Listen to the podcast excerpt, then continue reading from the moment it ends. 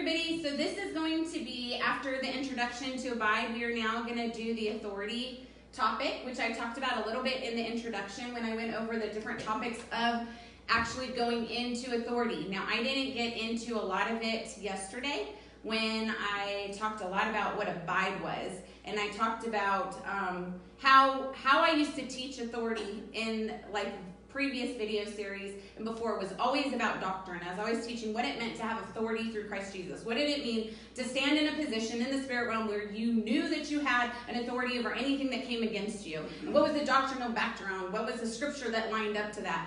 And I kind of went into a space in those last couple years where I was getting the vision for this curriculum was the realization of the way that the church doesn't know authority is that they don't always live the way that Jesus lived. And so when people pray in the name of Jesus, they don't actually know the name that they're praying in. Mm-hmm. And so I would be told, people would say to me, it's not just anybody can cast the spirit off somebody, or anybody can cast the spirit off somebody in the name of Jesus. It says it in scripture. I was like, but yet in my experience, that's not what I saw.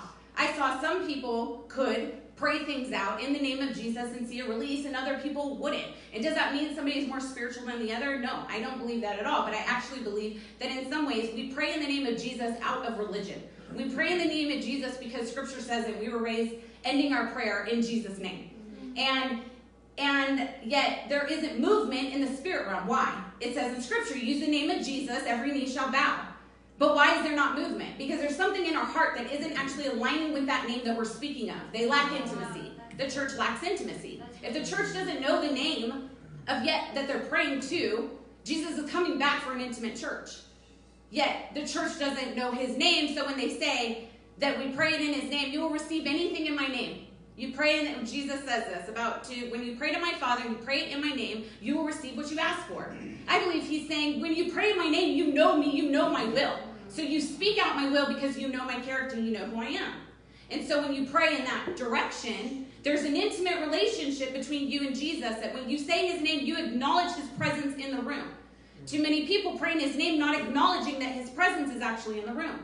They do it religiously. They do it because they were taught you end a prayer in the name of Jesus.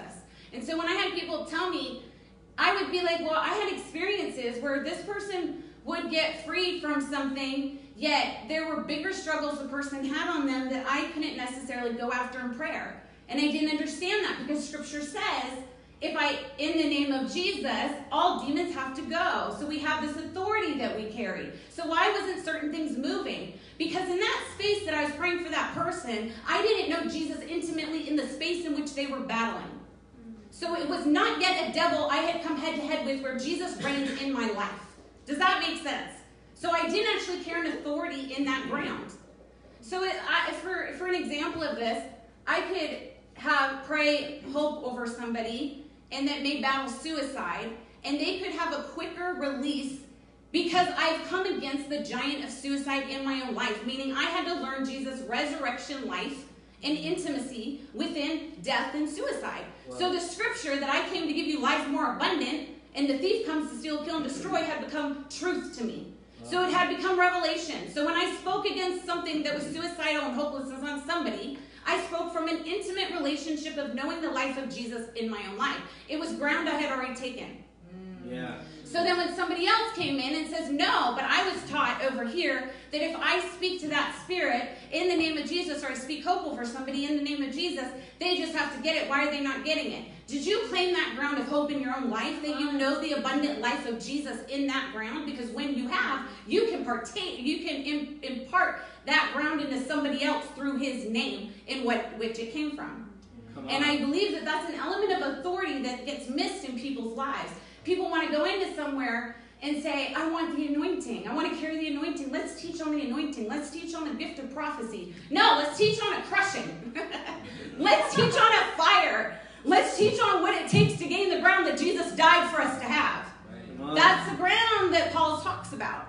It's the ground of the suffering, it's the death unto life. And so there's an element that people can pray into something for somebody else in the name of Jesus because they know Jesus in that space. And because they know Jesus in that space, they're able to walk someone else into it wow. through that prayer of authority in that position behind Jesus Christ. And I believe that That is the shift in authority for people. It is not just a doctrine. I remember the first class that I had on the, the believer's authority.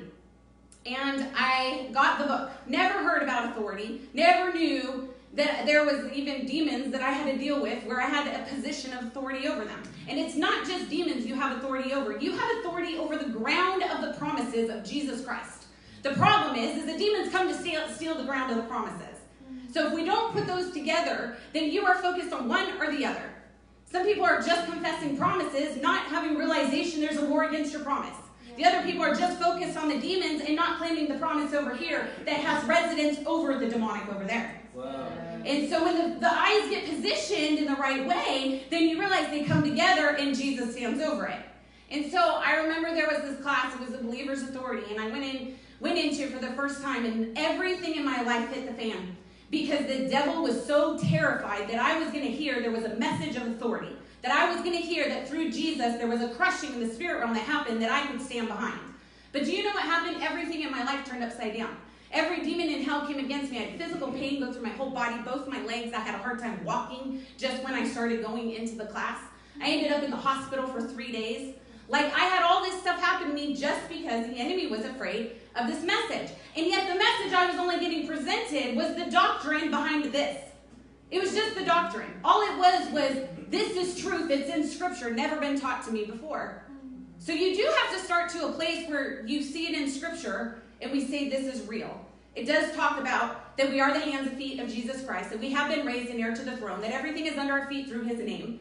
Why do we not live in that way? Because we don't know the name in which we've been given this. We don't know him face to face. Lacking intimacy. It's lacking getting that ground. And so I know that when God was saying, okay, now I'm going to take you into a different space of authority. You've been teaching this for years. This was my one of my go-tos. The identity in Christ and the authority messages were always the messages I gave with inner healing, telling people how to get free. Always these messages. God said, I'm taking you to a new revelation of authority because it's it is stepping stones. People understand this. You don't just walk in it because you use my name. You have to know me. And so I was like, so what is it, God? And, and he, I felt that the Holy Spirit said, go to the Gospels. I want you to study the Gospels, taking you into a season of Jesus' life. And it was over a summer. And I would play the Gospels all night long on my iPad or on my phone when I slept. And I started studying, started being taken. I kept realizing, kept waking up, and I'd be in John 6. John 6, if you know, is, is the story where Jesus offended everybody with the message of being the bread of life. Yet it's not in any other of the Gospels. This is only in one gospel, but this is the biggest time that he offends the entire crowd. What's interesting about this text is that right before he goes into this, the entire crowd is running after him to make him king, and he's hiding out from them. They want to make him king. They're so excited because of the miracles that he's doing. Then he goes into this message that offends them. It offends the way that they wanted to see him. And this is where, where we, we step into intimacy within the church. Because when something happens in your life that seems offensive, because it's just not okay. We shift. I'm offended by you, Father. And we shift in intimacy. Because something happens that you're not okay with. It's how you define Jesus, it's how you define his character, it's how you see him. And that's when it comes, when the spinning and the crushing and the things don't make sense, if it doesn't drive you to intimacy, it drives you away from intimacy. So I know the Holy Spirit was showing me it's eating the bread of life. Now, in the scripture in um, John 6, he actually says, they, they said, you know, they talk about Moses gave us manna. You know, they wanted to see another miracle from him. And uh, hold on, because I have a ton of it on here. So they say, Show us the miraculous sign if you want us to believe in you. What can you do? After all, our ancestors ate manna while they journeyed through the wilderness. The scriptures say Moses gave them bread from heaven to eat. Jesus says, I tell you the truth, Moses didn't, didn't give bread from heaven. My Father did. And now he offers you the true bread from heaven. The true bread of the true bread of God is the one who comes down from heaven and gives life to the world. Now he talks earlier and he, uh, about it. He's saying, You don't want me for what you think you want me for. They wanted to see something. Yet he had been performing miracles. And he's saying, No, I'm giving you the eternal thing. Every person in their life has manna. They have manna. They have the things that they want to see in the natural that are good and good from God. What they believe is good from God. That's their manna. It's not sustainable food. It's an everyday occurrence. It's an everything thing you see in the natural. The bread of life is not in the natural, it's in the spirit. It'll shift what you see in the natural. All of a sudden, manna becomes real manna, meaning it, it doesn't sustain. It's an unsustainable joy. And when the church shifts the way that they see, that the things that they get every day and believing that's their experience because it's miraculous in the natural, doesn't mean that God doesn't move in the natural. He does do miraculous things in the natural. But I believe it's manna if you don't have intimacy. Yeah. It's not sustainable. How many people do you know that go to conferences for the high? Wow. Doesn't sustain. They go to get laid out, yet they don't have it at home. Why aren't they laid out at home? Mm. That's their manna. It is God. It's movement. Manna was from God in the wilderness. It was from God. Came through Moses by, by Moses performing the miracle. Did come from God. It didn't sustain them. So there's things that will come in your life, you experience in your life, that is power. If it doesn't sustain you, you lack intimacy. Because the bread of life is the true power, to where the miraculous in the manna is just a sign of his character. So that when you don't see the miraculous and you don't see the manna, you're still sustained by the bread of life. And so I knew that God was saying, You've been in manna. You've had lots of manna, Sarah. You're doing ministry and getting to see my power left and right, left and right. But yet you still spin every day. I could never get quiet with the Holy Spirit. I could enter in, I could experience him. It wasn't like he wasn't real. He's very real. He always has been in my face. But there was something that was still moving too much in me. But I still saw power. I still had the manna. He said, You're lacking the bread of life. The bread of life is going to come from the spinning because it's going to shove you into the arms till the spinning stops in your mind and it can take a very long time. And so he's saying, I'm going to take you to understand a new level of authority because I prayed that I would walk in more authority doing the ministry that I was doing. So he says, Okay, you want to pray for that? Okay. like, pray for patience? Yeah. It's anytime you want to pray for something like that, just wait. It doesn't mean that your life becomes so great. It means that God's going to turn it upside down for you to get revelation because revelation comes from backwards thinking. And so it was like, okay, now I'm going to take you into what this really means. I need you to look at Jesus' life. You want his authority? The church has been given his authority. Why are you not walking in it? How do we look at his life? But you see manna, so you think you are walking in it. No. Because you see manna doesn't mean that you're higher or above or you're walking in something. It doesn't mean that. Too many people think and look at the anointing on somebody and believe that, hey, they got, got it going on. No, Jesus just likes to drop manna randomly. Sometimes he likes to mess with us in the way that he'll bring manna to us. Meaning that it doesn't mean that that person is at a different level because of what is flowing through them. It's just not like that.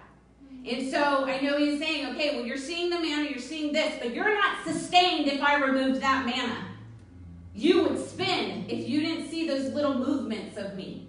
You wouldn't sustain because you don't know me. So if you want to know my son's authority, then look at how he lived. This is a message of authority that isn't really given because this is a message of authority that's going to break the soul.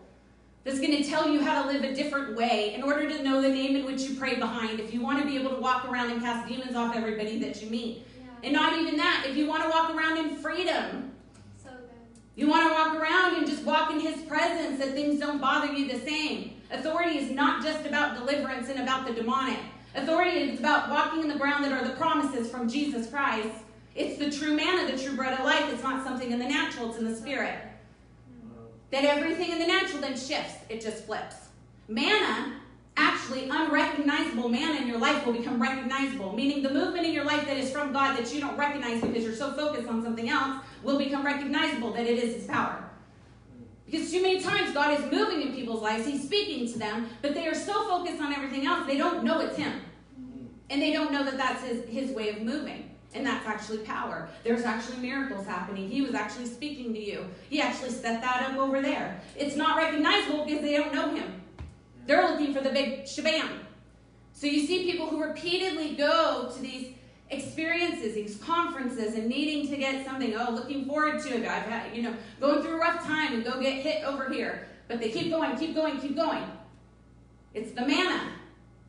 I was like, okay, okay, God, what, what is this? What do you want to show me in his life? And I know he said three very specific things. It was obedience, it was intimacy, and it was sacrifice. And it was the way that we were to look at those areas in our life. Because those are the key core things that Jesus Christ lived every single day that never changed and never moved on him. And no matter what he did. And too many times people look at Jesus that he was the Son of God, so it was easy for him to give his life and he didn't have his own will. No, he had his own will. And that was a messy thing for me to study out. Because when I really started studying into the fact that Jesus had his own will, because he says multiple times, not my will, but your will be done, meaning that there was a human will aligning there. Yeah. Why did he say it? I know at least four scriptures, three or four scriptures where he says that. If he didn't have his own human will, then he wouldn't be asking God, not your will. Don't take this cup of suffering from me. He asked God to take it from him. But I want your will, God, so I'll do it. And I'll cry tears of blood knowing what I'm stepping into. He was human. And in this season, God had me study that. Now, I've been so indoctrinated that there is nothing that I could say about Jesus that I could actually be because I was a sinner saved by grace. Yeah, he was human. I don't know. No, he was he was fully God. There's something that messes you up in those two. Because you're going to pick Did this just turn off? Hello? It's okay. Huh? It's okay. I don't care that this is on camera. It's okay. Is this on? Yep. Okay. Um. Uh, hello. Okay. Um. Where, what did I say? Human and God. Yeah. Oh. Oh, because I was always taught, you know, you're a sinner saved by grace. But yes, Jesus was a human. But there was such more of a focus that he was God that I never reconciled the fact that he was actually human in the form of God. Meaning there was a reason he was given a flesh body. Because it was so that we could have a high priest that, under, that we understood that understood us, yeah. who walked in what we walk in. There's no way we can debate him. God, you don't get me. You don't understand this. No, Jesus does. He had the same temptations. And so when I went into to studying this, it messed me up a little bit because in some ways I was like, wait, God, did you not anoint him with your spirit until John the Baptist baptized him? That messed with me a little bit. I was like, was he not able to perform miracles? He was God. He was you. Hey, there's some doctrinal things that'll mess you up when you study out that Jesus was human. There's some things that could be arguable that you'd be like, whoa, he was more human than I realized, but yet he was God. He didn't perform miracles, though, till the Spirit dropped on him.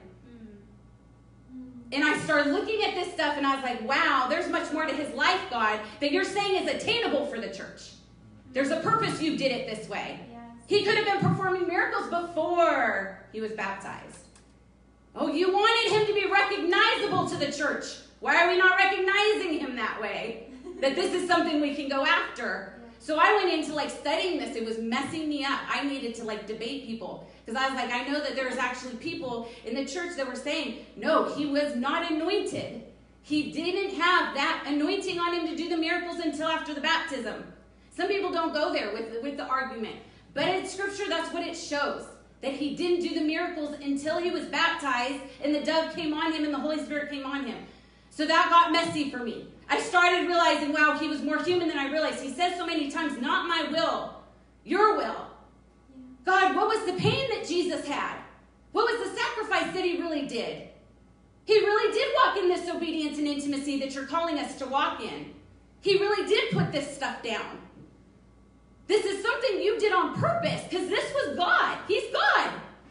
Why did you choose to make it this way, Father? You chose it this way. You could have done it anyway because He wanted to make something attainable for us. He wanted to make it attainable. Yet our religious minds make us feel better to be where sinners saved from grace, not attainable. To walk in what Jesus walked in. Wow. It makes you feel better. Because then it's an okay padding on your sin and, and how you live makes you feel it's okay because Jesus, it was just, he's the Son of God. He could do all these things, he could live this way. There's a purpose. He lived this way. He's calling us to live the way he lives. It's an attainable lifestyle for us. And so then I knew he was telling me, You want to walk in the authority. The church wants to walk in my son's name. Yeah. They better run after the way he lives. Yeah. He broke his will every day to fulfill what I wanted. Sacrifice is not getting on a food train at your church. Seriously. Like, I think we think in, in sacrifice, we're like, oh, I'm sacrificial because the missionary stayed in my back bedroom for two weeks when they visited. I'm sacrificial because I took food to the sick person down the street. The true sacrifice in the church is laying down your life before God, being called into some messy stuff when you do it. That maybe the people that you thought you had to sacrifice for, the ones that oppose you because you're sacrificing for Him it's sometimes not going to be a recognizable in the church type of sacrifice. Because that type of sacrifice to me is something that we've just boxed in as sacrifice. Jesus' sacrifice was unto the Father, then for us. It was not for us before the Father. It was unto the Father under obedience, then to us. We sacrifice for people because we feel as Christians it's our duty. And that must be what God means his love. That's his love. How do you know what his love is? Sometimes his love may twist you up because the sacrifice may be backwards for you. And I had the I know the perfect example. This is when I was doing this curriculum. This is what happened. I had a very, very close friend of mine, like a best, best friend. And she became super attached to me and everything that like uh, just kind of put me on this pedestal. And to always I felt like I was always having to save her and do things. And she became somebody that I was I loved so much and cared for. And I wanted to help her and help her go to these places. And God came in and flipped me off my pedestal. Flipped me off my pedestal. He wouldn't allow me to say the truth to what happened between us. When something got shifted and twisted my character and my reputation towards her, and he wouldn't let me defend it. And he severed our relationship. He would not let me come in and fix it. And he said, I'm taking you off from being a savior. And although it seems like this is would be sacrifice to love her and care for her and help her, it's not. I'm to break you in front of her so that I become the true God. And that was sacrifice unto him. I lost my friendship over it. I never got to defend my character. Things were lied about me and said about me. He said, You have to take it. He, I'm her God. I will save her. And completely, it, I had to walk away from the relationship because it got so twisted and what was being said about me, and I couldn't defend it. He told me I couldn't. And he said, This is sacrifice, Sarah. You thought helping her was sacrificial because you were loving her for me. No, you need to love me before you love her. And my love for her is going to look different because I need to be her savior. Mm-hmm. And what it looked like is that I did something very bad, meaning that it broke her too. Meaning that he was saying, I'm okay with her being broken and you being broken. I'm the savior. Sacrifice shifted for me in that moment because it was so incredibly hard. I still haven't had restoration with it. It's been a year and a half. I had to take it this whole time and I had to end it. I had to completely cut the relationship off because of what it turned into and because he said you will not defend yourself. So in conversations, I never could say what was truth. I had to take the hit.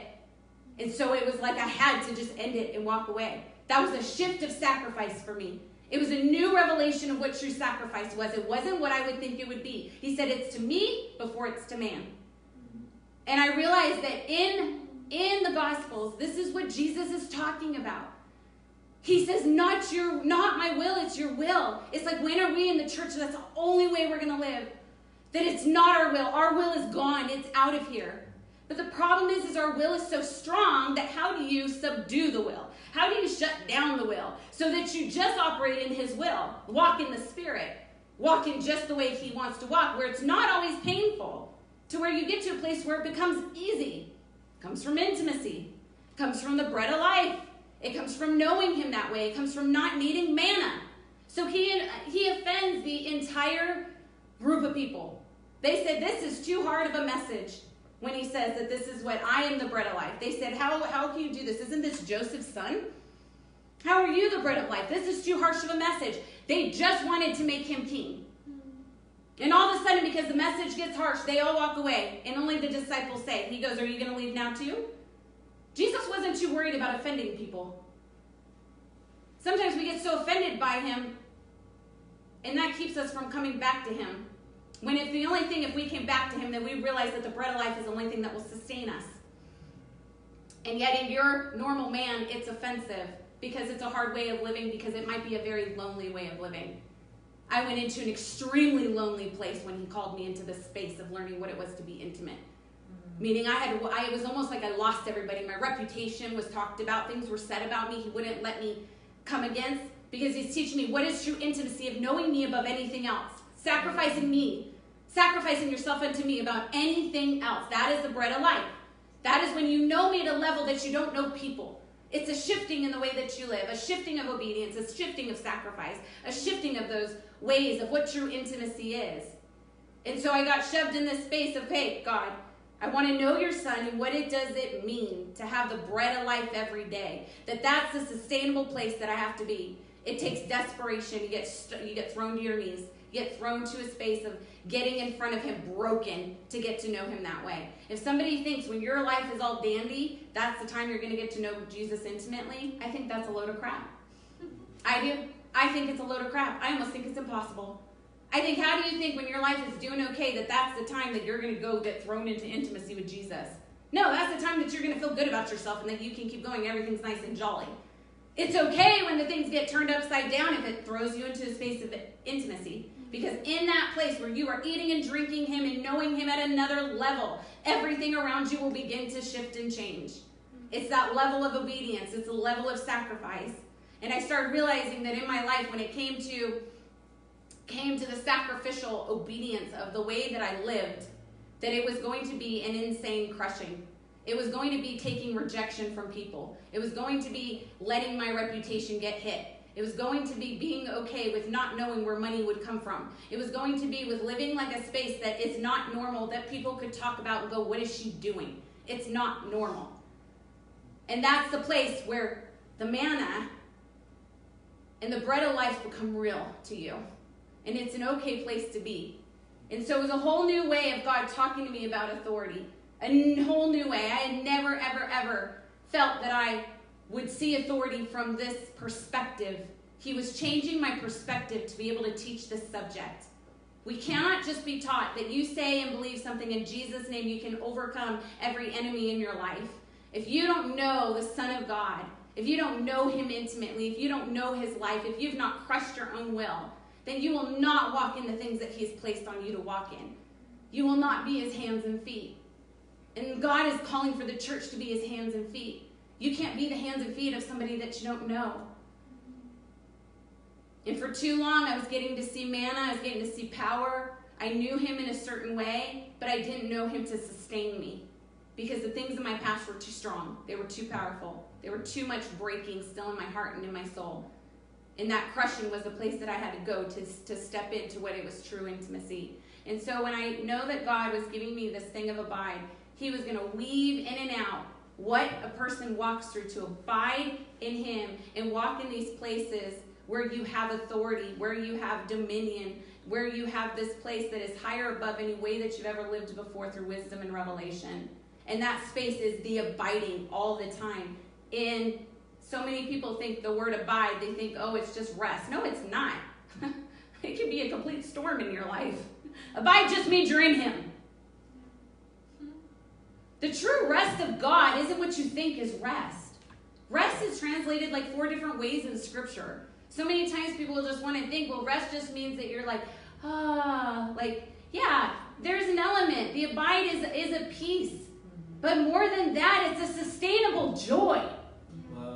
It's a sustainable joy. It's a sustainable of all the fruits of the Spirit. Meaning it's a sustainable power. It's a sustainable of all of it. It's not just what, what you think abiding would be. There's so much more power to it. Like I said before, deliverance wouldn't be needed. You wouldn't need it. None of it would be needed. When you walk in the mind of Christ and you walk in the Spirit, like in Romans 8, when you walk in that space, None of the other things are needed. I believe there was such a revelation on Paul's life. There was such a revelation. He had such, he had been smacked so hard. He had walked through so much stuff. There was something that was so shifted in his spirit that over time it had taken such residence over his natural that he's trying to teach the church how to live like that. But unfortunately, what we need is piece by piece. Sometimes we can't just take the text, you have the mind of Christ, and get it. Unfortunately. Or that you're a new creation and just get it. So many times, so many things were spoken over me, and I couldn't just get it. Why? Because I lacked the bread of life. It all comes from the bread of life, it all comes from Jesus Christ. I lacked that. So when you pray and you want to pray in authority, you want to understand spiritual warfare, you better know the name in which you're praying about. Anytime I'm praying for somebody and praying in his name, I, I believe I see Jesus in the room. I ask, Where are you? I want to see him. I'll, I'll ask him, Will you walk in so I can see you in my spirit? Believe that you're here, that your presence is here, acknowledging that he is real. He's like, My church doesn't acknowledge me. I believe, though they say it nice and religious at the end of a prayer, but do they acknowledge me in the room? I don't know. I see more spirits of unbelief that are more louder than his voice, that are capturing the words that are coming from the speaker. Louder because the people in that chair don't see the Jesus that's standing in front of them. The intimate space. Because when you see the Jesus standing in front of you, words can't be captured in the spirit any longer. Unbelief can't sit on you. Faith sits on you. Power sits on you. Every way that you pray and speak changes when you see that He's there, present, watching. I believe that He sits there going, I'm not being acknowledged.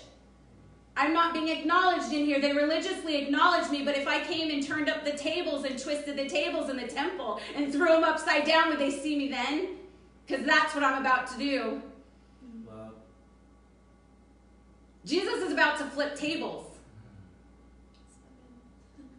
He's about to flip tables and he's asking if people are ready for it. Are you ready for the tables to be flipped in your life? Are you ready to see that I do flip tables? Do you believe me to flip tables? He's going to flip some tables. That's what he's doing. He's coming back to flip some tables. oh, I'm getting this so strong right now. Jesus has got a message right now for the church. He's coming back to flip some tables acknowledging and seeing what tables he's going to flip in your life in order for you to see that he's there and that he's present. Oh, he's shifting things, he's moving things. And he's coming to stir up the rooms, he's coming to stir up the churches, he's coming to stir up the people, and he's going to come in and flip some stuff upside down. To pour in the new wineskin and give the new keys of what's coming, of the Spirit of God that's being released. And so I just know that he wants, he wanted to show me a different way of seeing what it is to walk in that authority that is promised to the church and get out of wanting the power experience. Want him. So Too many people want to see the power experience, not him. He is the power. But you want the power experience because you want the manna. He says, I want you to want me, not the power experience. What if I didn't let you see power, but I let you see me? Because you have the other side. You have the other side where people just want to see power because it gets them excited, like they're the ones actually doing it. When are people going to see me above any of it? It's a whole new way of seeing. And I know what it is to go after wanting to see that stuff. I did it in deliverance. It was exciting to see somebody set free. But all of a sudden, God was saying, Do you see the person before you see the demon? Do you acknowledge that this is my child before you want to see the power? I did that too much. I got too excited about the deliverance. I didn't see the person that He loved. We got to get free of a power experience. The power will come in the intimacy, and that's not it's not unsustainable. It is sustainable.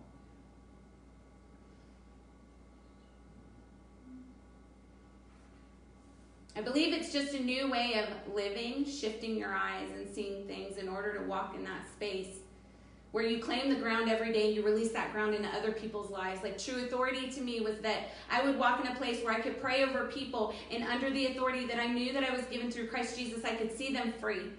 That was the way that I wanted people to understand that authority. But if you have not claimed the ground of intimacy, of obedience, of sacrifice, if you don't know that ground in your life through Jesus Christ, and there's certain things that you're just not going to see move in your life. So if this message can be taken any way, it is to shove people into the arms of the Father to know the Son, to know Him, to know Him, to eat, breathe Him, and drink Him every day. And that's where I believe that true revelation of authority comes from, where you walk in that position every day. And it goes more into like identity. When I go into the, it's a battleground, and then it's identity. After that, I go more into into what it is to shift your heart and mind and the revelation of understanding these things. It is not just a doctrinal scripture says it and have it. How do we have these things every day? How do we walk in these things that are promised in scripture? And so I'm just going to close this down in prayer. The next video is Battleground. Even though I talked about it previously in the intro video, we skipped into authority and then it goes into Battleground. After that is going to be identity. So let me just pray it down and then we'll, we'll be done. Holy Spirit, I thank you, God. We thank you, Father, that any authority that we are walking in in the church is because of your Son, God. It is not because of us, Father. I pray that we wouldn't be in a power struggle, Father, in the way that we want to see things, God, but that we just want to know your Son, Lord. We welcome him, God, to shift things, to flip tables, do what he wants to do, God, and what you're bringing back, Father. You are coming back for a church that knows your Son, Lord. So I pray that people would know you in a new way. I pray that there's an impartation on this video right now that touches hearts, crushes souls to get before you, to know who you are face to face. I pray that over people watching, people listening. God, that they're taken into a space, God, that may be unrecognizable to them, Father. But in that space, Lord, your Son becomes recognizable to them. That they walk in that place, God, where they don't need anything else. They only need your Son. That that is the bread of life. That manna no longer is what they look for. They look for you.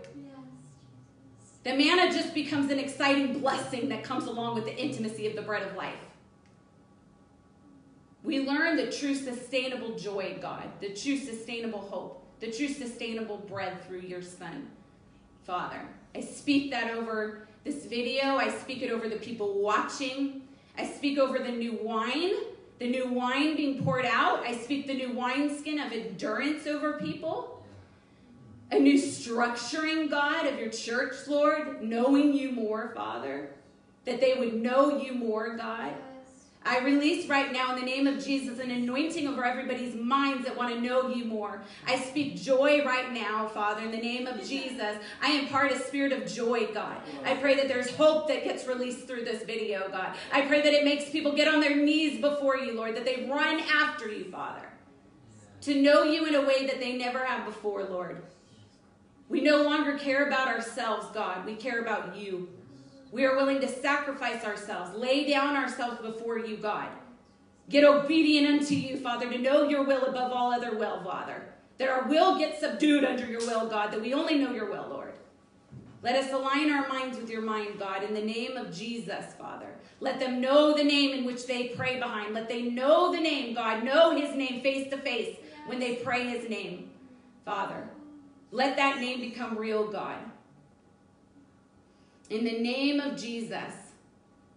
Amen. Amen. Amen. Oh.